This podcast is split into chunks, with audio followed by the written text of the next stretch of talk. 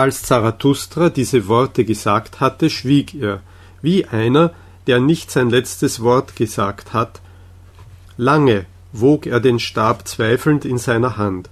Endlich sprach er also, und seine Stimme hatte sich verwandelt. Allein gehe ich nun, meine Jünger, auch ihr geht nun davon, und allein, so will ich es. Wahrlich, ich rate euch, geht fort von mir und wehrt euch gegen Zarathustra, und besser noch, schämt euch seiner, vielleicht betrog er euch.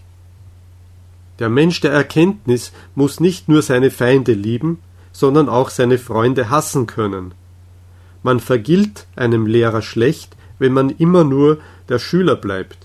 Und warum wollt ihr nicht an meinem Kranze rupfen? Ihr verehrt mich, aber wie, wenn eure Verehrung eines Tages umfällt? Hütet euch, dass euch nicht eine Bildsäule erschlage. Ihr sagt, ihr glaubt an Zarathustra? Aber was liegt an Zarathustra? Ihr seid meine Gläubigen, aber was liegt an allen Gläubigen? Ihr hattet euch noch nicht gesucht, da fandet ihr mich. So tun alle Gläubigen. Darum ist es so wenig mit allem Glauben. Nun heiße ich euch, mich verlieren und euch finden. Und erst wenn ihr mich alle verleugnet habt, will ich euch wiederkehren. Wahrlich, mit anderen Augen, meine Brüder, werde ich mir dann meine Verlorenen suchen. Mit einer anderen Liebe werde ich euch dann lieben.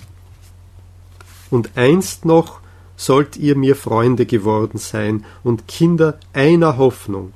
Dann will ich zum dritten Male bei euch sein, dass ich den großen Mittag mit euch feiere. Und das ist der große Mittag, da der Mensch auf der Mitte seiner Bahn steht zwischen Tier und Übermensch und seinen Weg zum Abende als seine höchste Hoffnung feiert. Denn es ist der Weg zu einem neuen Morgen. Als da wird sich der Untergehende selber segnen, dass er ein Hinübergehender sei, und die Sonne seiner Erkenntnis wird ihm im Mittag stehen. Tot sind alle Götter, nun wollen wir, dass der Übermensch lebt. Dies sei einst am großen Mittag unser letzter Wille. Also sprach Zarathustra.